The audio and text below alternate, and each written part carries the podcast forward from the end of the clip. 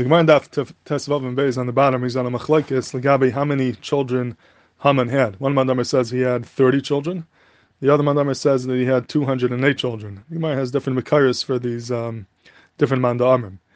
So the uh, this is very sure from the Nusach that we say in Maoz Tzur. In Maoz Tzur we say the Lashon of Raiv Bana B'kinyan of Alayetz Talisa, that most of his children, Raiv of his children, were hung.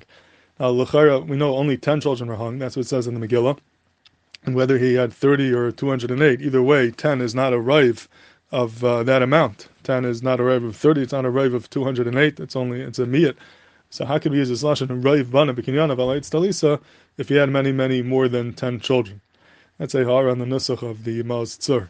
And I thought that perhaps you could be mazah this um, b'derech tzachis, maybe you could be mazah like this. If you look in Taisis and Yuma, Daf Lamed Aleph, Lamed Taisis over there is bothered with the kasha that Lachar doesn't seem to make sense how all the ten children of Haman were able to fit on the eitz. So the eitz was 50 amas high, and the assumption is they were all hung one on top of the other.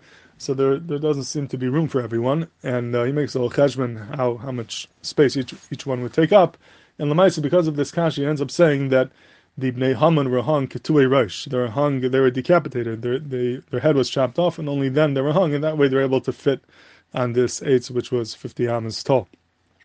So it comes out if that that when they were hung, they were not hung with their whole body, only uh, part of their body. They were missing their head. So perhaps you could say that Raiv Banav doesn't mean most of all of the children of Haman, but Raiv Banav means the Raiv of every ben. Most of each ben was hung, not all the ben because the head was missing. So maybe that's Pshan and Raiv Banav Kinyan of Alayit Talisa. The Raiv of the ben was hung, not all of it because the head was cut off before, and that was how they're able to fit. And after you could say, but that's Pshan and Raiv Banav Bekinyan of Alayit Talisa.